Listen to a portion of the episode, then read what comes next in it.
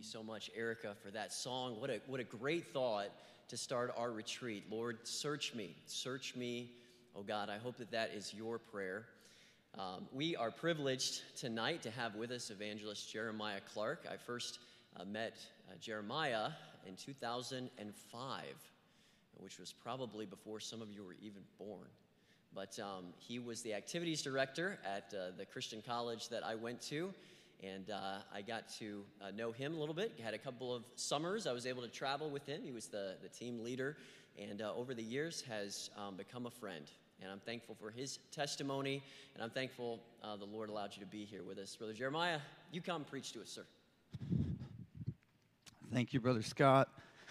Uh, I consider Mr. Pastor, Reverend Bishop Scott, whatever you call him, I consider him a good friend, and I'm very thankful for this opportunity um, to be here. Um, we had I had a flight in that was I've been on a lot of air, airplanes, and that was the roughest flight I've ever been on, without a doubt. They said it's probably going to have some turbulence uh, on the way there, and probably the first half hour felt like uh, I was in a Jeep and a third world country. I'm just telling you straight honestly. Uh, the girl behind me was crying, and her mom was like, she was uh, probably a high school student. She's, I don't know if it was her first flight or anything, but she was trying to assure her it's going to be okay, it's going to be all right. And the lady up there got sick and everything. And so they were like, every time anybody got up out of their chair, they were like, you need to be seated. It's this dangerous flight, those kind of things. So we got closer. It wasn't so bad. But, uh, you know, I, I was kind of enjoying it because, you know, most flights are just boring. You just sit there and listen to air.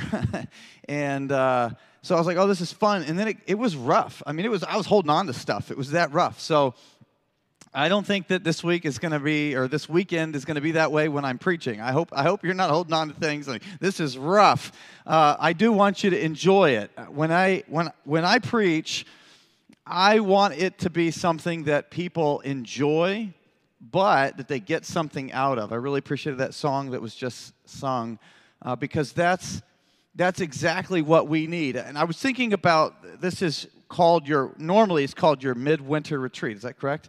And I thought about retreat. And, you know, I'm a guy. So when I think like retreat, uh, I think in the context of, like, I don't know, military. But I thought, you know what? It's not always that. And, and it sounds almost bad, like, oh, we, we have to retreat. You know, bad things are happening, you know. But I thought, you know, sometimes a retreat is a good thing. You know, hey, we've accomplished our purpose. We're, we're where we need to be. So let's, let's pull back a little bit and let's discuss things and assess where we are, and then we can move forward. And that is what this mid-winter retreat is. This is what this rekindle is. It's like, okay, you know, the fire has done what it's done but uh, maybe we need to assess things and decide how we want to go forward with this. And that's what you need to be doing with your life during the preaching times. We want you to have fun. Uh, it wasn't like Pastor Scott's like, what can we do to spend money and not be fun? um, but let's have some fun. Let's eat some good food. Let's have some good fellowship. But at the same time, what we're trying to do more importantly is say, okay, there's some things in my life. And I thought about that song and I thought, that's great because that's what God's going to do. Is he's going to search your heart he's going to show you some things. And and some of those things might be negatives, might be things that okay, they shouldn't be there and they need to be eradicated out of your heart, but some of those things may be good things that aren't there that God says, here's what you need to add to your life you're in a stage of life where there's a lot of growth, right? There's a lot of mental growth, spiritual growth, hopefully, and physical growth, all those things. And God is trying to put these things together so that you can be the person that He wants you to be. And so I'm thankful that I can be here uh, for this. I, I, Brother Scott, when he, when he asked me, I said, Well, you're taking a risk, but, but, uh, you know that the risk's is all on you. And he's like well, he'll willingly take it. And so i'm i'm glad to be here. I'm excited about this. The last time i was here it was in the old building and it was during covid. And so it was different. Everything was different then. And uh, this i've seen pictures of the building and, and i saw you know people out here with carts and carpet squares, putting carpet squares down, and who knows what else they were doing. And uh, so I've kind of watched from afar on Facebook to see, you know, the, the building and everything. But I mean, I had no idea. I know it's in Herndon. That's about all I know. I couldn't have found it for the life of me. But I'd like to know a little bit about you. How many of you are, how, how, what's the youngest group? What's, raise your hand if you're in the, what, what group are you? Sixth grade, seventh grade, ninth grade? Eighth graders are, are the youngest group. Okay. No, no, you're not the youngest. Good news. Seventh graders? Anybody below seventh grade? Oh, well, that was fast. that hand went down so fast. Okay, so how many of you are seventh grade? Okay, great, great, great, great. Uh, how many of you are eighth grade?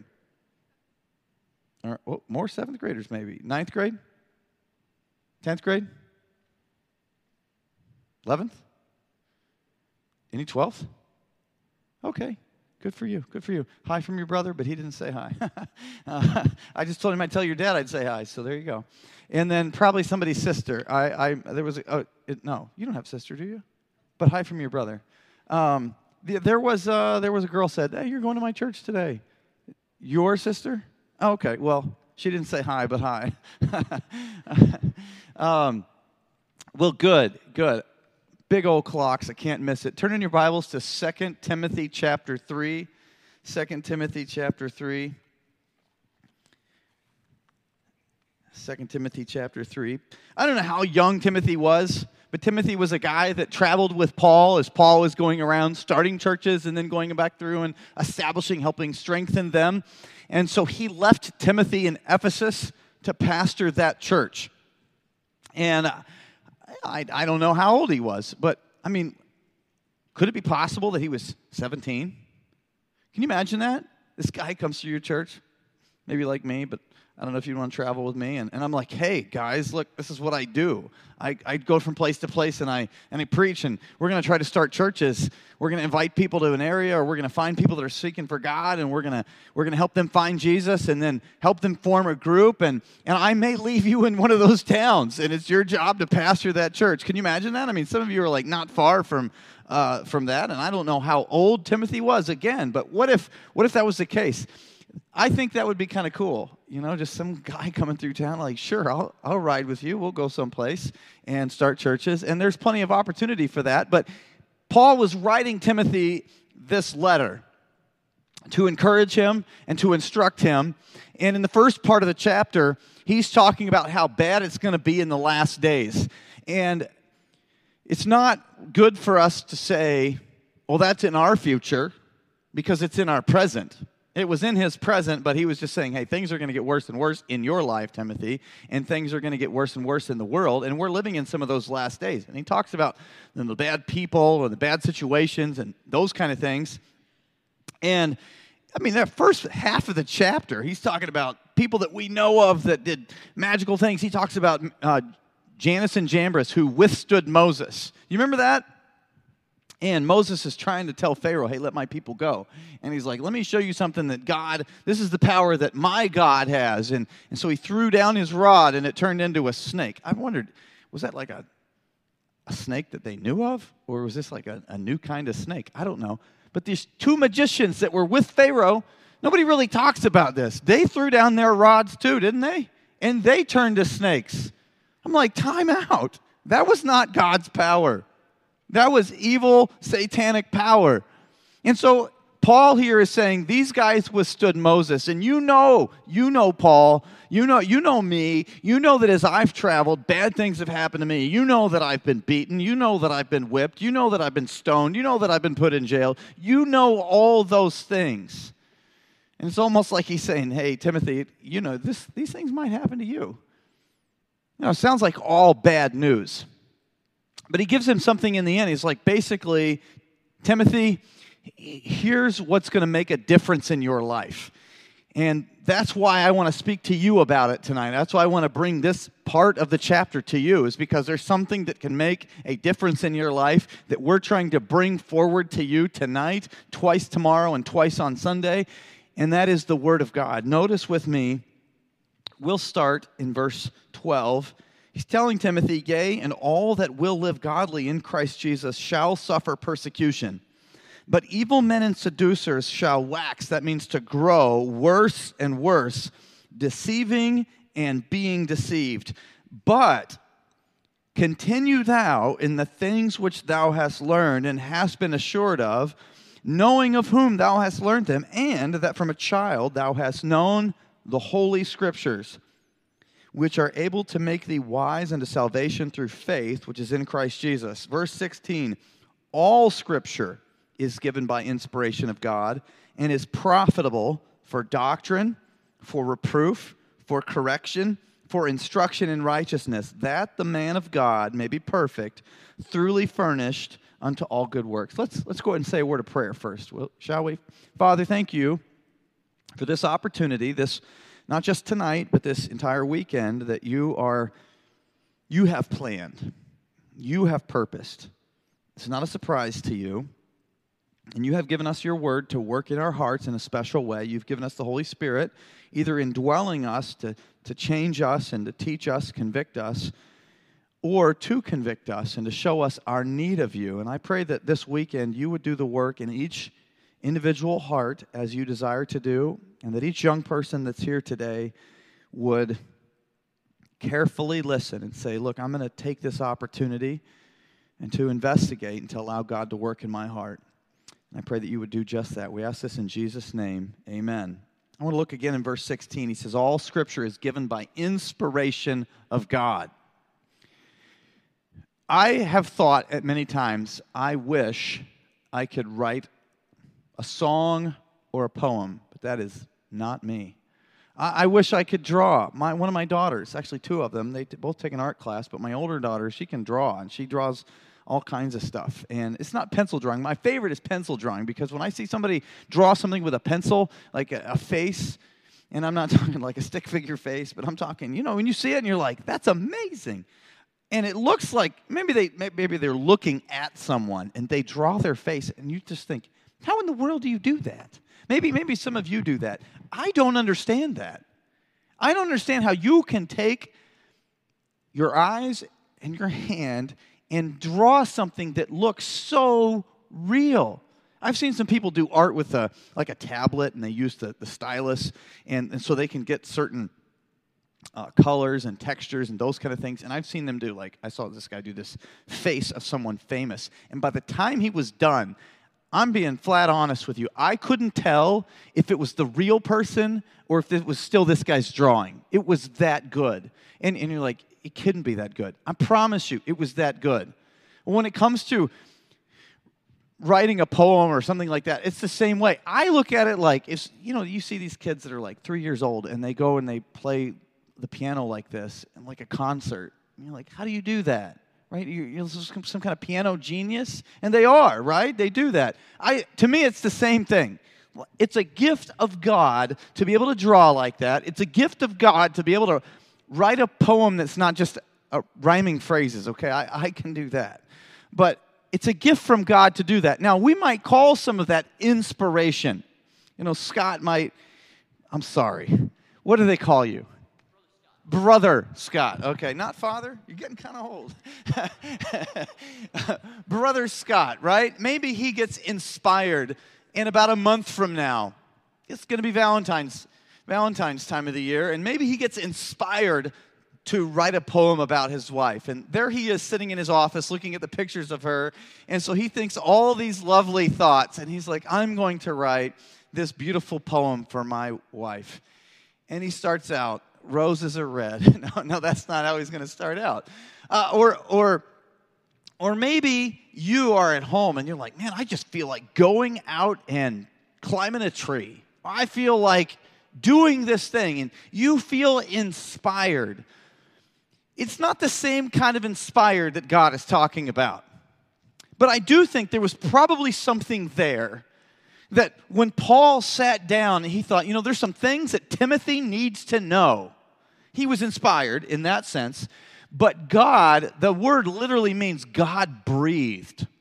I don't know if necessarily God uh, gave his spirit in a special way. I believe that's how it was into Paul, so that Paul literally wrote exactly the words that God wanted him to write.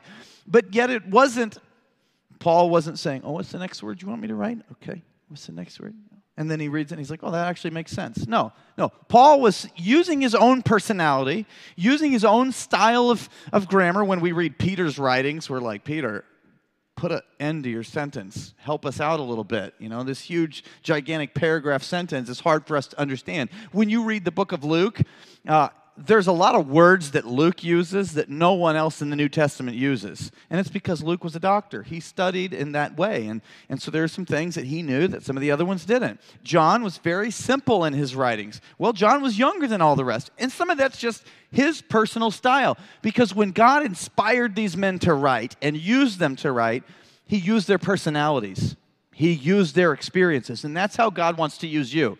God doesn't want you to be like anybody else, God wants you to be like you a pure form of you, a clean form of you. And that's his part for you to allow him to do in your life. But it's inspired. You know what that means? If this is God's book, because it is, God wrote it through people, then that means it has authority, doesn't it? It's God's book. It's, it's, it's not my book. It's not Pastor Brother Scott. I'm going to get it right by the time we're done. It's not Brother Scott's book. It's not anybody else's book. It's God's. Because it has authority, that means it should be obeyed. Or let's make it personal that I must obey the Bible. What it says, that's what I need to do. We struggle with that, don't we? We struggle with that. It's sometimes we just say, I don't like people telling me what to do. I, I don't like that the Bible says to live a certain way. Well, I don't maybe feel like living that way. Some of that is trusting God that His way is best. Some of that is trusting God that, that He knows what would work best for me and what's not going to help me out. But it, it means it's got authority. It also means that it's accurate. God doesn't make mistakes because He's perfect. You think about that. If God could make mistakes, well, He's got a flaw. I mean, people only make mistakes because we don't know any better sometimes, right? These aren't intentional, they're unintentional. It's an accident. There are no accidents with God. And if God could have an accident, if God could have a mistake, well, what does that mean? To me, I'm like, what kind of a God are you if you can't get things right? He would, he's limited, but God is not limited. God does not have accidents. God does not make mistakes. And so His Word is going to be exactly what it needs to be. And that means it's never going to be wrong. It's never going to be wrong. Now, there are times in our lives where we say, But God, I don't understand. This doesn't look right. It doesn't make sense. It doesn't feel right. And when those things happen, faith is saying, God, your word is true, and my feelings are not. Oh, there are genuine feelings. I'm not going to I'm not going to say your feelings aren't genuine, but it doesn't mean that your feelings accurately represent truth. It means my thoughts can be wrong, but God's thoughts are right. And that's what takes faith. That I'm going to believe it regardless of what I think and regardless of what I feel. It's accurate. That means I can believe it. It also means the Bible uses this word illuminating. Now we have a lot of lights in here. Someone knows exactly how many lights are in this room. When you build a building and somebody has to decide that, you know, it needs this. And so somebody knows exactly how many lumens they are and how many they, all those kind of things. This room is illuminated. That's one of the things that I thought when I walked in. I was like, wow, this is bright. I like this. It's, it's good light. When you have good light, you can see things, right? You can see the, well, there's no dirt on the floor, but if there were dirt on the floor, you can see there's a candy bar on the floor, and I can see that, right? There's things that you can see. And you know, the girls, they need light in the morning when they go into that bathroom and look in that mirror, right? You want to get those hairs right. I have, look, I can say this. I have four daughters, four daughters. And I hear it every morning.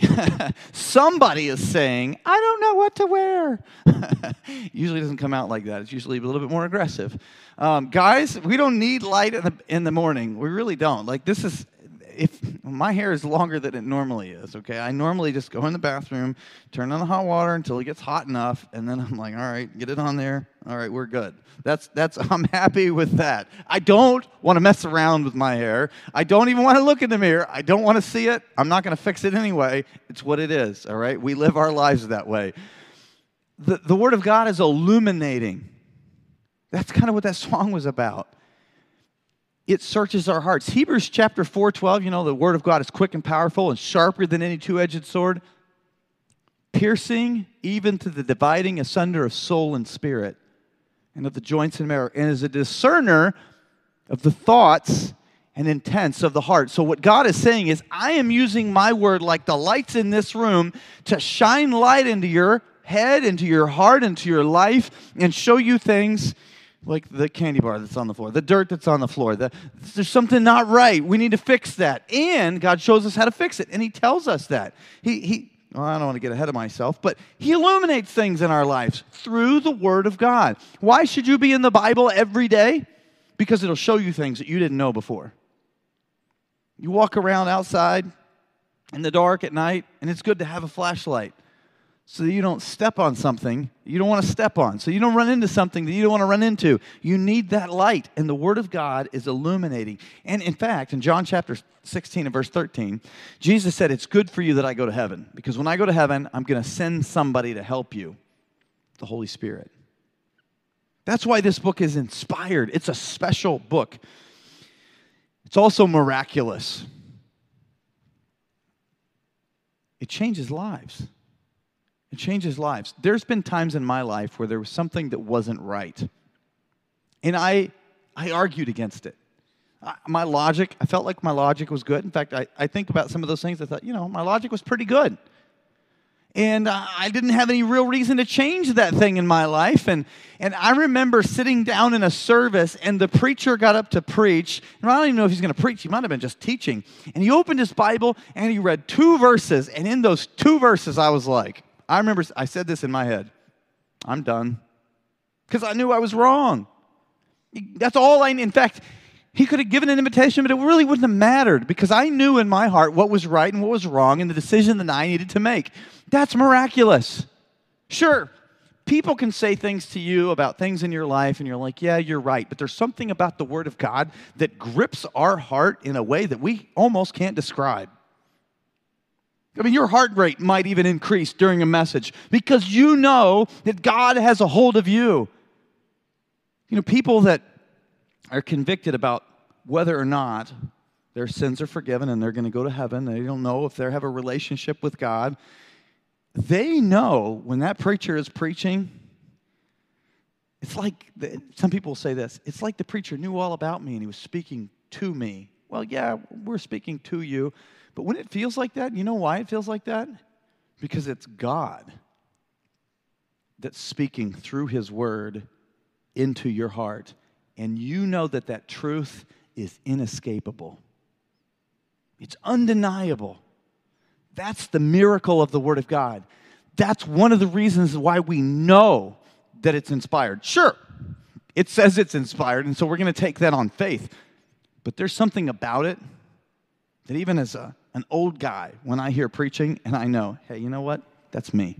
That's what needs to change in my life. That's truth. It's God's truth. And God is speaking it to me right now so that I can make the change that I need to make. Look, in the next two and a half days, we're going to have a lot of fun. Looks like they're going to have a lot of food. And there's going to be some preaching. We're going to spend more time, maybe even eating, than we are preaching, but that's okay because I want to I want to shoot bullets, right? I want to shoot bullets right at your heart with the word of God. Would you say, would you say, look, if God speaks to me, I'll answer. If if God speaks to me, I'll obey. If God speaks to me, I will listen. That's that's what I am asking you to do, and that's what God wants for you is to just say, look, I'll listen to what God says. When He works in my heart, that's what I'll do it. I'm not going to ignore what God's trying to do. I'm going to take these two and a half days and say, Lord, what do you want me to say? Because your book is inspired, and therefore I'm going to listen to it. A second thing he says is all scripture, verse 16, is given by inspiration of God and is profitable for what? Doctrine, reproof, correction, and instruction in righteousness. So, the second reason we need to be listening to God's word, we need to be in God's word, is because of its instruction. Not just because it's always a special book, but because there's instruction there for us.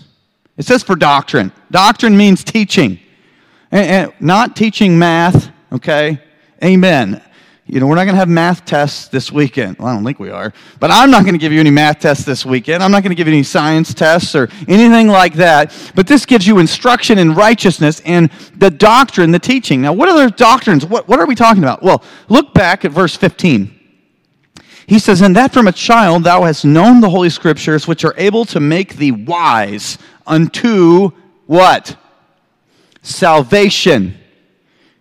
He says even children can know some of the teaching of God's word. There's a lot of teaching out there how a person can be saved. A lot of stuff that the Bible doesn't teach. And sometimes people will take the Bible and twist it. But there's some very simple things that we know. John 3.16 is a, is, is a verse that I think my kids, one of the first verses they ever learned. For God so loved the world. Hey, that's a pretty simple concept, right? That God loves the world. Well, how much? So much that he gave his only begotten son. Well, who was that? Well, we know that that was Jesus, that he gave Jesus to us. He came as a baby. He, he grew up in this world. He, he lived a sinless life, but that, he, that giving had to do with him dying on a cross and rising again from the dead. The reason he did that is because the penalty for sin is what? It's death. That's what the Bible says. He told, he told Adam and Eve, look, the day you eat thereof, thou shalt surely die. And that process of death started immediately when they sinned. And that death is passed upon all men. You know how we know the Bible is true? Because everybody dies. That's what God said would happen. We all do wrong things. Every one of us has that insight. We know that. We think wrong thoughts. We feel wrong things. We get angry with people. We, we lie. We cheat. We do all those things, right? So we know that. But Jesus Christ came to die so that we don't have to eternally and rise from the dead so that he can give us new life. New life. And it says, the end of that verse, that whosoever believeth in him should not perish, but have everlasting life. And he says a child can know this. You know, my, I have a, my youngest is six. But even when she was five, she was talking about those concepts that she was learning in church. I mean, come on. Like a three year old can know I do wrong things, right? Everybody can understand. I do wrong things. Can you say it with me? I do wrong things, all right? So you can admit that. And there's a penalty for wrong things ultimately. I'm going to answer to God. God loves us. So much that he sent Jesus. Well, she understands that, that Jesus is from God, that Jesus paid the price for my sin, that, that I can be forgiven. Hey, that's simple, great news. And he's saying, Timothy, there are some doctrines you've known from a child that you can that you could be saved by placing your faith in him even as a child you could know that. Well that's some of the doctrines. There's, a lot of different doctrines. There's doctrine about what jesus is going to do in the future. There's doctrines about sin and what sin is. There's doctrines about who the holy spirit is and what he does in our lives. There's all kinds of those kind of doctrines. And the bible is profitable for that. It says for reproof. Hey there's some reproof that's probably going to come this week that the holy spirit's going to reprove you. Meaning he's going to say he's going to say brother scott your heart's not right in this area you know, or your name your heart's not right in this area. This is something. And that's reproof. And sometimes it feels like, oh, I don't like this feeling. That conviction of, yeah, that's me. Most, if not all of you, have been there. You know what it's like to feel that reproof from God. Well, it's profitable for that. Not only that, but for correction. God just doesn't say, oh, tell us what's wrong, but He tells us how to live right. That's great. Hey, I've been doing this the wrong way. How do I do this the right way? I don't know what I'm doing. And God's like, here, I gave you a book that I inspired to help you to live what's right. Instruction in righteousness. As a dad, I have bought many things for my kids for Christmas and birthdays, especially when they were much younger. I bought one of those little kitchen sets you can put over in a corner, and it's got all these things. My goodness, that was a mistake. There are so many parts to that. There's so many pieces, little plastic pieces I had to break out of stuff and snap together and put stickers on all this stuff. And, and uh, you know, at first I was like, oh, this is good. And it turned out to be no fun at all. And I have learned just read the instructions because if you don't read the instructions, you're gonna you're gonna get it backwards. There's things that I put together and I was like, yeah, this is looking right, and then it's like, now I'll do this, and I'm like, I can't do that now because I already put this part together. So what you have to do, take it all apart and follow the instruction, put it back together. There's times in our lives we're trying to prevent this for you because you're young there's times in our lives where we don't read the instructions, we do things the wrong way, and it becomes a problem. And God is saying, Look, I've given you my word for instruction in your life. And then lastly, I want you to see verse 17 that the man of God may be perfect, truly furnished unto all good works. Perfect. Somebody said, Nobody's perfect. No, but the Bible says that I can be. And the Bible says that Job was perfect and upright. You know, it doesn't mean Job never sinned, but what it does mean is Job was everything that God wanted him to be. I believe that every young person in this room, today and tomorrow and forever, can be everything that God wants you to be. You know, one of those things that Job did, that God says this is one of the reasons he was perfect, is that he continually sought God and made sacrifice. In other words, he would say, Hey, it could be that I sin today, or I know that, you know, we, hey, we do things wrong. So he made it possible for his family to stay right with God by saying, Hey, we're going to make a sacrifice so that we can confess our sins to the Lord. And this is a representation of our faith in God that our sin must be punished, that this animal, its lifeblood, represents us, and that our sin has the penalty of death. So he did that, and God said, Because he was consistently getting right with me, I look at this guy as someone that I value as perfect. And if you're staying consistently right with God, and sure, I'm not saying you're perfect, you never sin, but when you do, you're like, Lord, I'm sorry. I'm sorry. I don't want to do that. Lord, I, I confess that to you. You know, He forgives you. That's what God wants of you. You're, you're trying to stay away from evil. You're trying to do right. God says, That's the person that I say is perfect. And He said, I've given the Word of God to make you thoroughly, that make you perfect, thoroughly furnished unto all good works. And there's a lot of things that you say, I'm not really good at that. I'm not really good at serving the Lord in this way. And God says, I can make you good at that. So, well, I'm not good at talking to people about Him. You know, the simplest things that you can say to people, God can use those things if you say them, whether you're good at it or not. In fact, Paul said in one passage, he said, I have learned that when I'm weak, when I'm not good at something, I'm strong because it's the power of God, not me. You know, sometimes the problem is we're good at something. And so we trust in ourselves and not in God. But God says, look, trust me in the work that I'm doing in your life, through your life, and I'll make it even better than it could be just in your hands. God has given us His Word to instruct us, to make us, its intentions, to make us perfect, to make us what God wants us to be. Would you take the time these next couple days and say, Lord, I'm going to listen to your Word.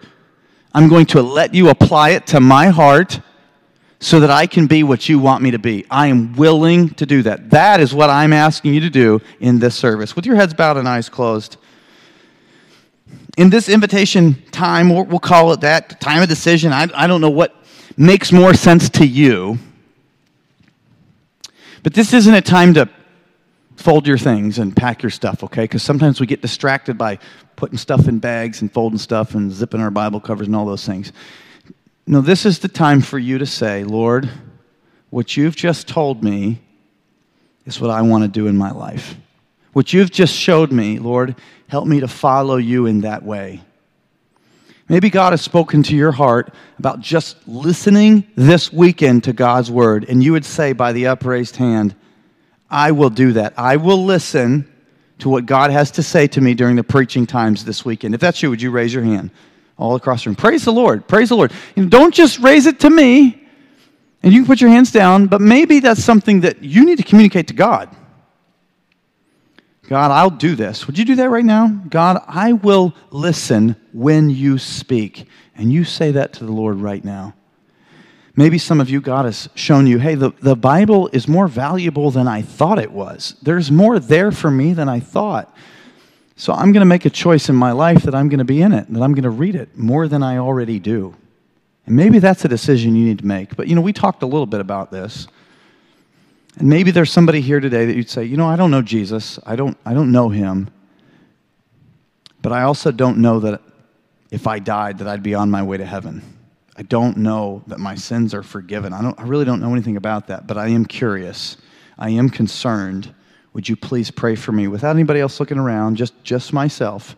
Is there anybody who would say, please pray for me about that? I, I don't know that for myself about being saved. I don't know really, maybe even know what that means, but, but I'd like to know. Would you please pray for me? Anybody in the room at all? All right, with your heads bowed and eyes closed, would you stand to your feet as a hymn begins to play? Maybe you need to give something to the Lord right now in prayer. And whether you come to this altar or whether you kneel in your seat, would you do that? Would you pray and dedicate that to the Lord? Lord, I'm going to listen this weekend. I'm going to give my life. I'm going to give my time in the Word of God because I trust what God has to say. Father, we thank you for your work through your Word. That you do speak to us and that you have given us the Holy Spirit so that each and every one of us can hear from you in our hearts exactly what we need to hear. And Lord, I, I've seen you work in ways before that I didn't, I just didn't understand.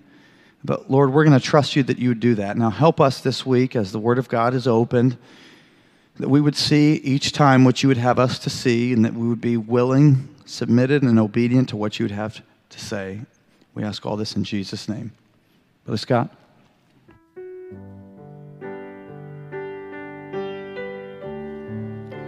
It's about nice close. God's spoken to your heart. The altar's open. If you feel like you need to talk to a youth worker, pray with them about something specifically, you can go to the back of the auditorium. The altar's open here. We're just going to take a few minutes. Dinner, activities, all that. We'll have time for that. All right. Let's let's take time for what God's spoken to you about.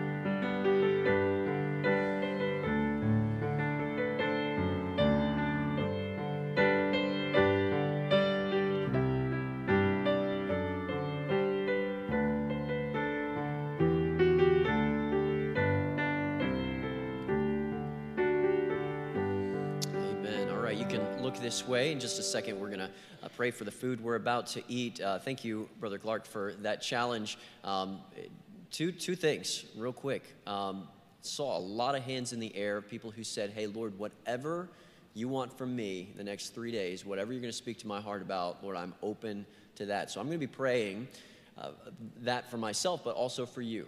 Uh, let's pray for each other in that way. And second of all, I thought it was a tremendous thought.